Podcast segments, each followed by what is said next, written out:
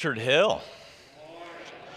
Good to see you all. Today, our Bible reading is going to come from Matthew chapter 13. So go ahead and open up your Bibles to Matthew 13. We're going to be reading verse 44. It's on page 1519 of the Bibles in your pews. Today, we're going to be looking at, I think, I don't know this for certain, but probably the shortest parable in the Bible. Uh, and so it's only one verse long.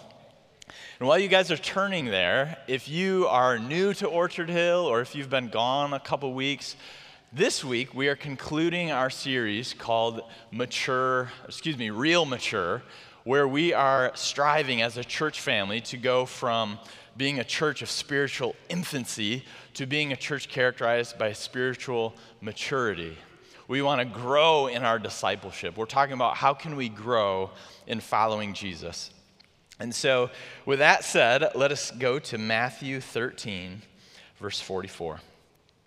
It says this The kingdom of heaven is like a treasure hidden in a field. When a man found it, he hid it again, and then, in his joy, went and sold all that he had and bought that field. This is the word of the Lord. Thanks be to God. So, as we seek to understand this parable, we have to start at the very beginning. The very first phrase in this passage is the phrase kingdom of heaven. Now, Matthew, for some reason, loves to use the phrase kingdom of heaven. All the other gospel writers opt to use the phrase kingdom of God. It seems like Matthew, he might have been a little gun shy using the name of God in his writings. And so, again, he uses this term, kingdom of heaven. But the kingdom of God, kingdom of heaven, we believe they're synonymous with one another. That leads us to the question what is the kingdom of heaven? Well, the Bible is clear there are two kingdoms operating in our world. First, there's the kingdom of darkness. It's the kingdom of evil. It's the kingdom of sin. It's the kingdom of Satan. And this kingdom has existed from really the first rebellion against God. And on the other hand, there is the kingdom of heaven. It's the kingdom of God. And this kingdom is the kingdom that Jesus Christ, our King, ushered in when he came to earth. The kingdom of heaven is breaking into the kingdom of darkness. And so this morning I was kind of thinking of it like it's a spaceship, right? You think in the same way that a spaceship breaks into the outer space, we have the kingdom of heaven that is breaking into the kingdom of darkness. And Jesus is inviting you and I to live according to the values and the ways and the will of this kingdom. Jesus is the king of this kingdom. We are the citizens of his kingdom. And again, we are called to live according to the ways of Jesus' kingdom. My favorite definition of the kingdom is this. As Bob prayed this morning, it's God's will being done on earth as it is in heaven. I love that definition of a kingdom because it summarizes everything perfectly. It is God's will being done here on earth by his people as it is in heaven. And if we're honest, I think the kingdom of heaven, the kingdom of God, it's a difficult concept for us to understand. It's a little abstract. And if it's hard for us to understand, having a Bible and having all the teachings of Jesus that we could study for hours and hours and hours, how hard do you think it was to understand for the disciples? In the very first century, a totally new concept. Right? And so, all throughout the Gospels, Jesus uses these parables, these side by side comparisons, to help us better understand what the kingdom is like. And so, in our passage, Jesus says this The kingdom of heaven is like a treasure in a field. So in the first century, unlike today, there were no local banks to keep your money. Right now, we could keep our savings in our checking account, like I have ours at Lake Michigan Credit Union. They didn't have that back then. there were very few banks, and that really led people to have a little problem. If they had a savings, if they had an abundance of resources, what do you do with that? Do you hide it in your house that people could just kick in the little wooden door? Uh, probably not. So there was a lot of fear, there was a lot of insecurity. What do we do with any savings or wealth that we have? And it seems kind of childish today, but a common practice back in the day was to bring your treasure out into the field and bury it. Only the place where you knew where it was. And so if need arose, then these people could go to the field, dig up their treasure that would be in a little box, and they would be able to get what they need to really pay for the need that they have, and then they'd bury it back up and they'd be good. So most of the time, I think it worked pretty well. However, it wasn't unheard of for people to die. And if you are the only person who knows where that treasure box is, nobody else is going to be able to find it. It wasn't uncommon in those days for different tribes and territories and nations to come in and totally displace an entire village. And again, when that happens, the person's dead now. They're not going to be able to find their treasure. All that to say, it wasn't unheard of for people to find treasure in a field. And then Jesus goes on to say this The kingdom of heaven is like a treasure in a field. When a man found it, he hid it again and then in his joy went and sold all that he had and bought that field. I want you to imagine there's this poor day laborer working his butt off in this field behind a couple oxen. And here he is, just, I mean, this wasn't his field, it was a field of a wealthier man. He was just doing what he was told. And here he is day after day plowing, plowing, plowing. But then all of a sudden, clunk, his plow hits something hard. And this man, he's like, oh, it's another rock. Israel is way too rocky. So he gets down on his knees and starts digging out that rock to get it out of the way. But then, upon closer inspection, he realizes this isn't a rock, this is a wooden chest. And he, he opens it up, breaks it open, and he discovers it is full of treasure. It's full of silver and gold and pearls and coins. It's full of treasure. And so he gets kind of excited like a middle school boy. And he, he looks around to make sure nobody sees what's going on. He buries it, and then he gets up and he runs back home. He doesn't even finish plowing the field, and he goes up to his wife and he says, Wife, we are selling everything. We're selling our house right now. We are selling our two goats. We are selling our sheep. We are going to sell our annual supply of wine and bread. We have to get rid of everything. Why? He said to his wife, Because we have to go buy that field. And Jesus looks at his disciples there that day, and he said, The kingdom of heaven is a little like that. The kingdom of heaven is kind of like that. Today, I think there are a few things that we can apply to our own lives.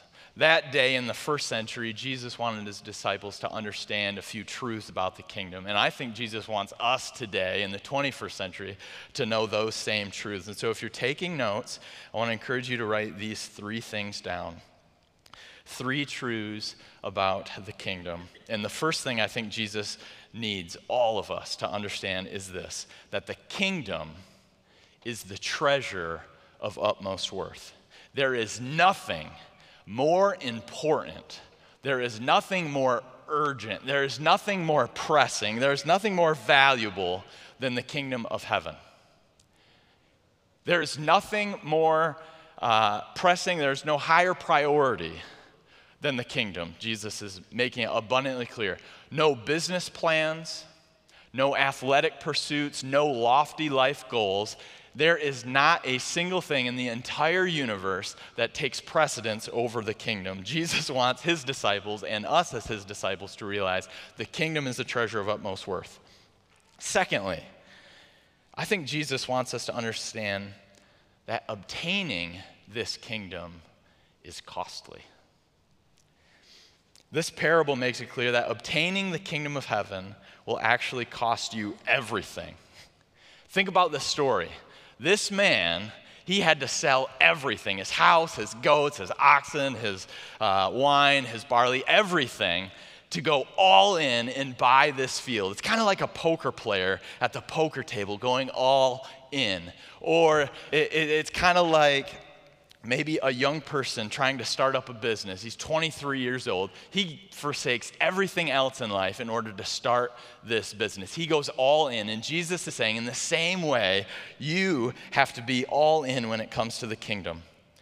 Jesus makes it obvious that it costs you everything. It costs you your goals. It costs you your time. It costs you your energy. It costs you your sins. It costs you your very self centered life. So, what do we know so far? The kingdom is the treasure of utmost worth. Obtaining the kingdom is costly. But thirdly, I think Jesus wants us to understand that although it is costly, we can pay this cost with joy. I love the words in the passage. In his joy, he went and sold all that he had and bought that field. So, again, in order for this guy in the parable to get the treasure, he had to get rid of everything, sacrifice everything that was his. But notice, he didn't do it grudgingly, did he? And I want to ask you a question today. Why was he able to do that with joy? Think about that. Think about that question to yourself. Why was this man able to give up everything that was meaningful to him in order to buy that field? I think the answer becomes clear. Why was he able to do this? He was able to give up everything with joy because he knew that he was getting something so much better in return. This guy was able to give up all that he had because he knew that he was going to get something so amazing, so much better. And you didn't have to twist this guy's arm to sell his house and to uh, get rid of everything to buy that uh, piece of land. He knew he was getting something so good. And if I can be honest, sometimes I feel like when it comes to ministry, we're twisting people's arms or like trying to persuade people to be all about the kingdom. And I think we have to do that because we as people, myself included, we forget that the kingdom is the treasure of utmost worth. We forget that the kingdom of God is the very best thing that we can get for ourselves we struggle to surrender all that we have to King Jesus because we believe that the things that we have to give up are of greater value than the kingdom. But Jesus is saying, no, no, no, no, no, no. The kingdom is the treasure of utmost worth, and there is nothing better. I was thinking this week, and really when I was thinking, it made me happy because I think we are a, a congregation who understands this concept. And when I refer to the concept, I'm referring to this concept of paying a cost that is costly, but doing so because we know that we will receive something much greater. So, any uh, students here, raise your hand. Any students who are involved in extracurricular activities in, in something after school? All right, got some over here, some over here.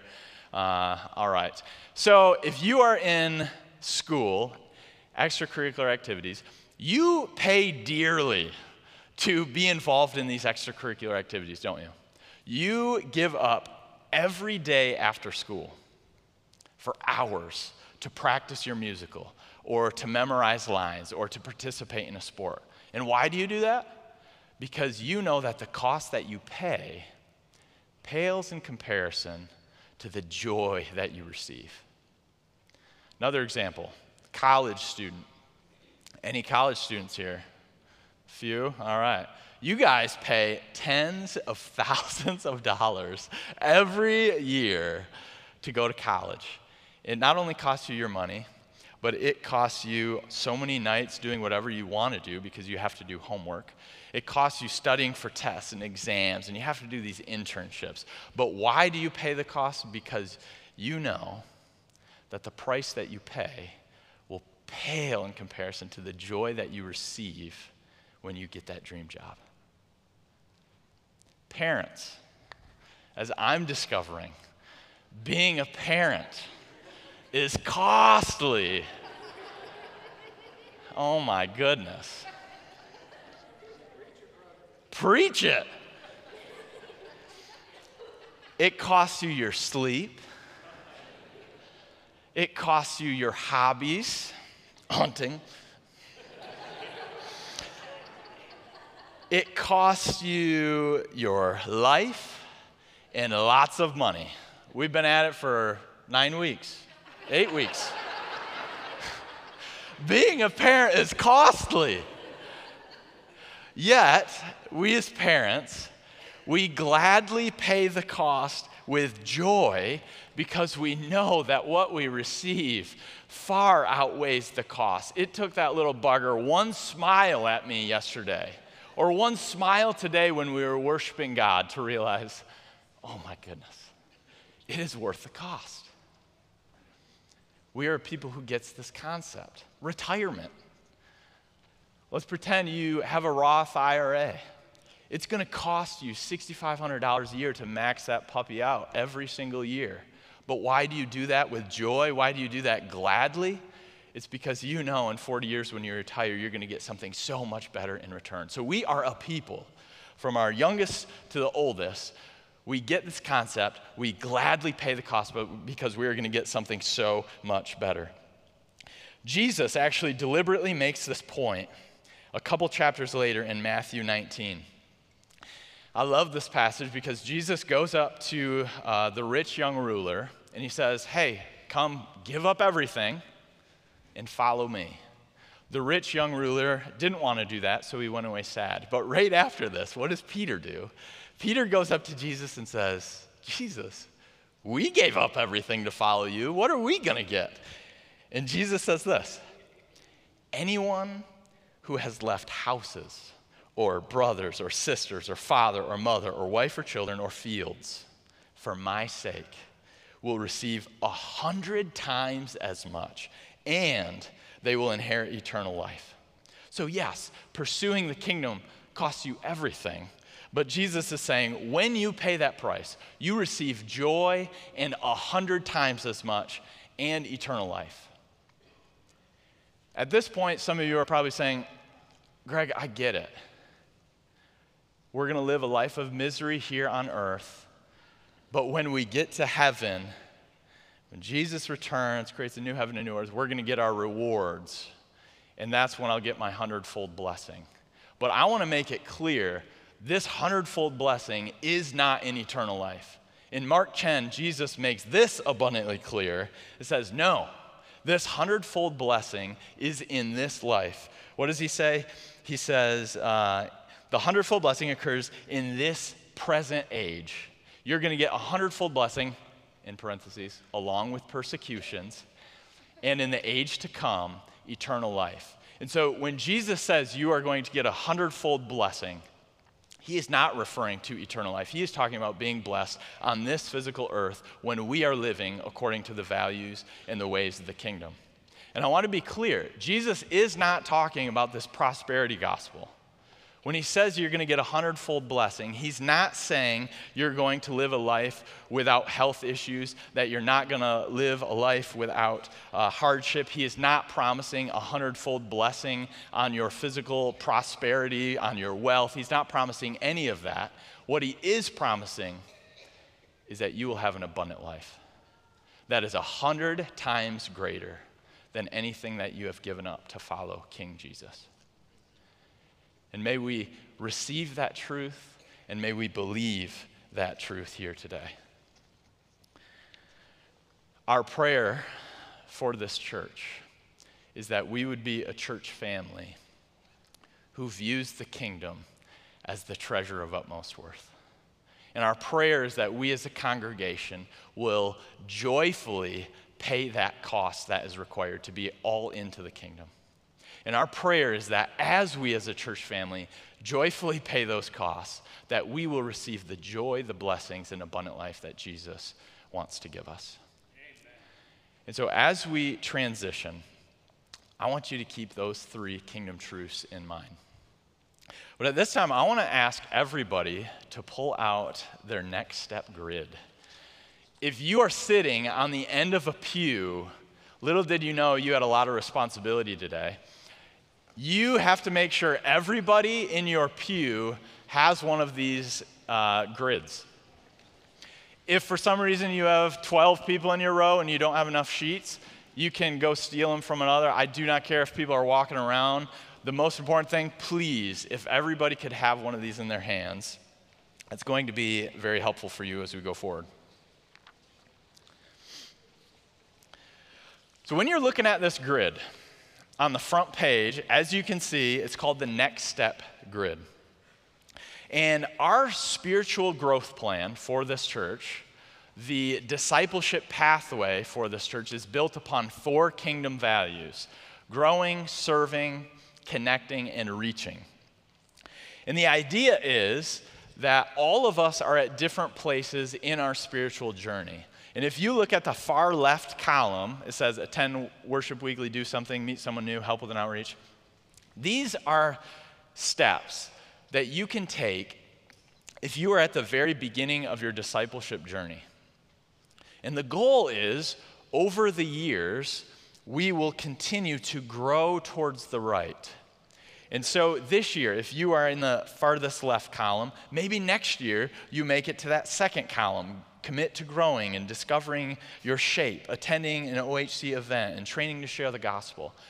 But our hope and our prayer is that eventually everyone in this church would consider themselves belonging to this far right column, growing deep roots, living a cruciform life. That's a, a, a cross shaped life, a life of serving others, participating in deep community and living on mission. And if everybody in our church really was on this right hand column, we would be a very mature church doing incredible things for the kingdom of God. So, what we want to ask of you today as we conclude the series is what is your next step? What is one or maybe two things that you can commit to over the next year to be all in for the kingdom of God?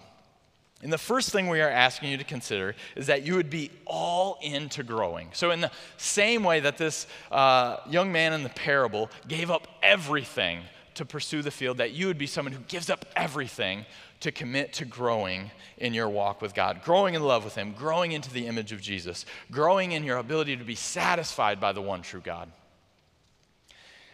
And if we're honest, this is going to cost you.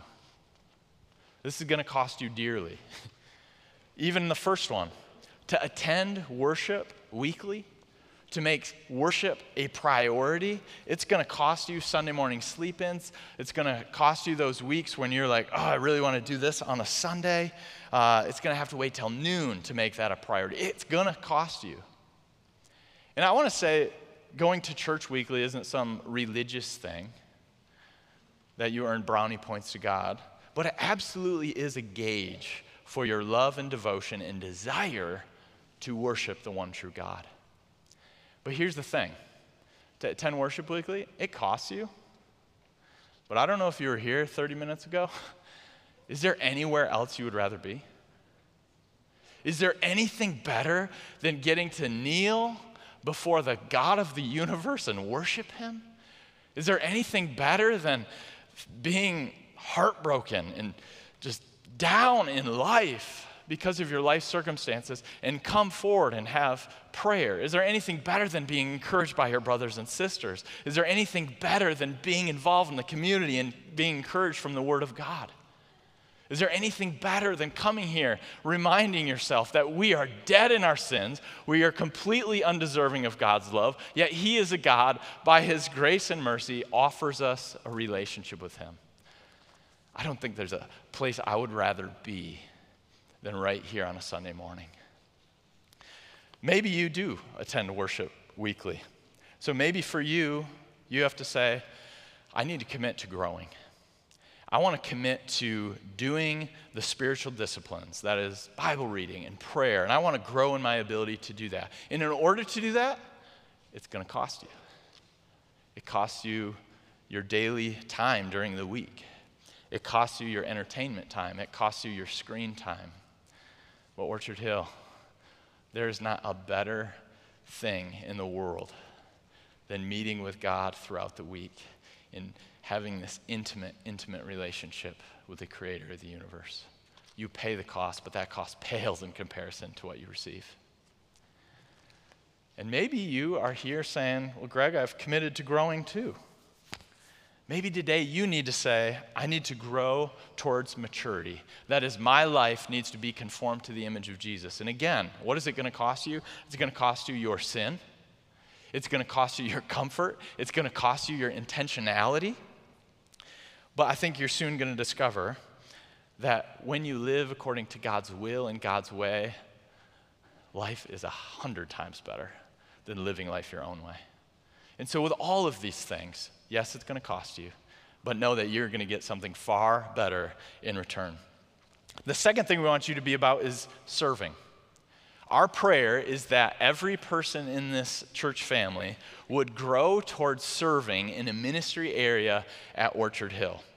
Rather than simply being served, we want to serve.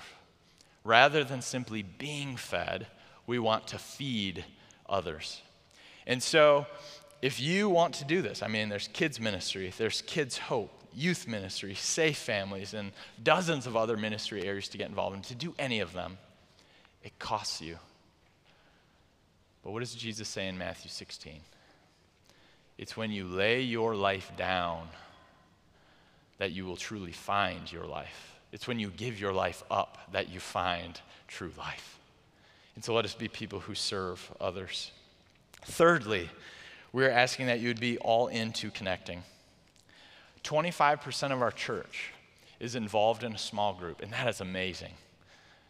But that also means that 75% of the people in this church are not involved in a smaller group, in a community group, in a discipleship group. And you might be saying, Greg, why is connecting so important? I've gone to church for so many years and I've never connected, and I think I'm doing just fine. But I want to give you two reasons why connecting is so important. And the first is this Jesus commands us to love one another. It's the greatest commandment love God and love your neighbor. But it is impossible to love others sacrificially and be loved sacrificially if you are not known by other people. And secondly, the Great Commission. Jesus said, Go make disciples of all people. Be a disciple who makes disciples. And again, it is absolutely impossible to be discipled by others and disciple others if you are not connecting with them in a smaller group, if you do not know them, and if you are not known. And so, why is connecting important? I think it's important because if we fail to connect, it is impossible to fulfill the greatest commandments and the greatest commission. That is what the kingdom is about. So, if you want to uh, experience that, we want to urge you to get connecting. Now, one thing I want to share about connecting as with all things, it costs you dearly. And over the past four years, I had the privilege of connecting with a group of high school seniors. So I took over their small group when they were freshmen. And to be honest, I know some of you are here right now. The first couple years, it was hard. It was costly. It cost me my energy. It cost me frustration. It's like, we've got a half hour. Are we talking about anything related to Jesus? No. This is the same group. And I think it was their seventh grade year. Jared, their small group leader, come up to me and says, Greg, we need a new trash can. Greg, or Jared, why do we need a new trash can? Because one of the boys in the small group broke another kid's, broke the trash can on another kid's head with it. So that's what we're dealing with here. But by God's grace and by God's mercy, over the last four years, God has grabbed their hearts. And because of the gift of connecting and the gift of serving these kingdom values, because of the grace of God, Four of those senior boys are going to be right on this platform next week, Sunday, professing their faith in Jesus and getting baptized. So, praise be to God. I want you to know if you want to experience real life, if you want to experience a true high, get connecting, get discipling, get serving, get growing. And lastly, we're going to ask that you would be all in to this kingdom value of reaching. That we would be a church that shares the gospel with anyone and everyone, with our family and our children in the back and our youth downstairs and everyone who comes into this church. We need to be a church who preaches the gospel of Jesus Christ to our families and our friends and our workplaces. And yes, this is going to cost you your comfort, it's going to cost you your reputation at work, your reputation at school. But there is not a better joy, there is not a better reward than leading someone to Christ, leading them across the line of faith as they cross from death to life. There's not a better joy, there's not a greater reward. And so, would you go all into reaching? So, as I conclude, what is your next step? If you are a member of Orchard Hill, we have an expectation that you will be deliberate about taking a next step in your faith. And as you think about this, I want you to know that your family needs you. Your family needs you to be spiritually mature. Your workplace needs you to be spiritually mature. This church needs you to be spiritually mature. This community and our whole world needs you to be spiritually mature so that you can be somebody who disciples others and evangelizes to others and encourage others in the faith. And so at this time, I want to invite Wendy and the praise team to come on up. What we're going to do over the next few minutes is just give you some space to fill this out we want you to think what is going to be my next step?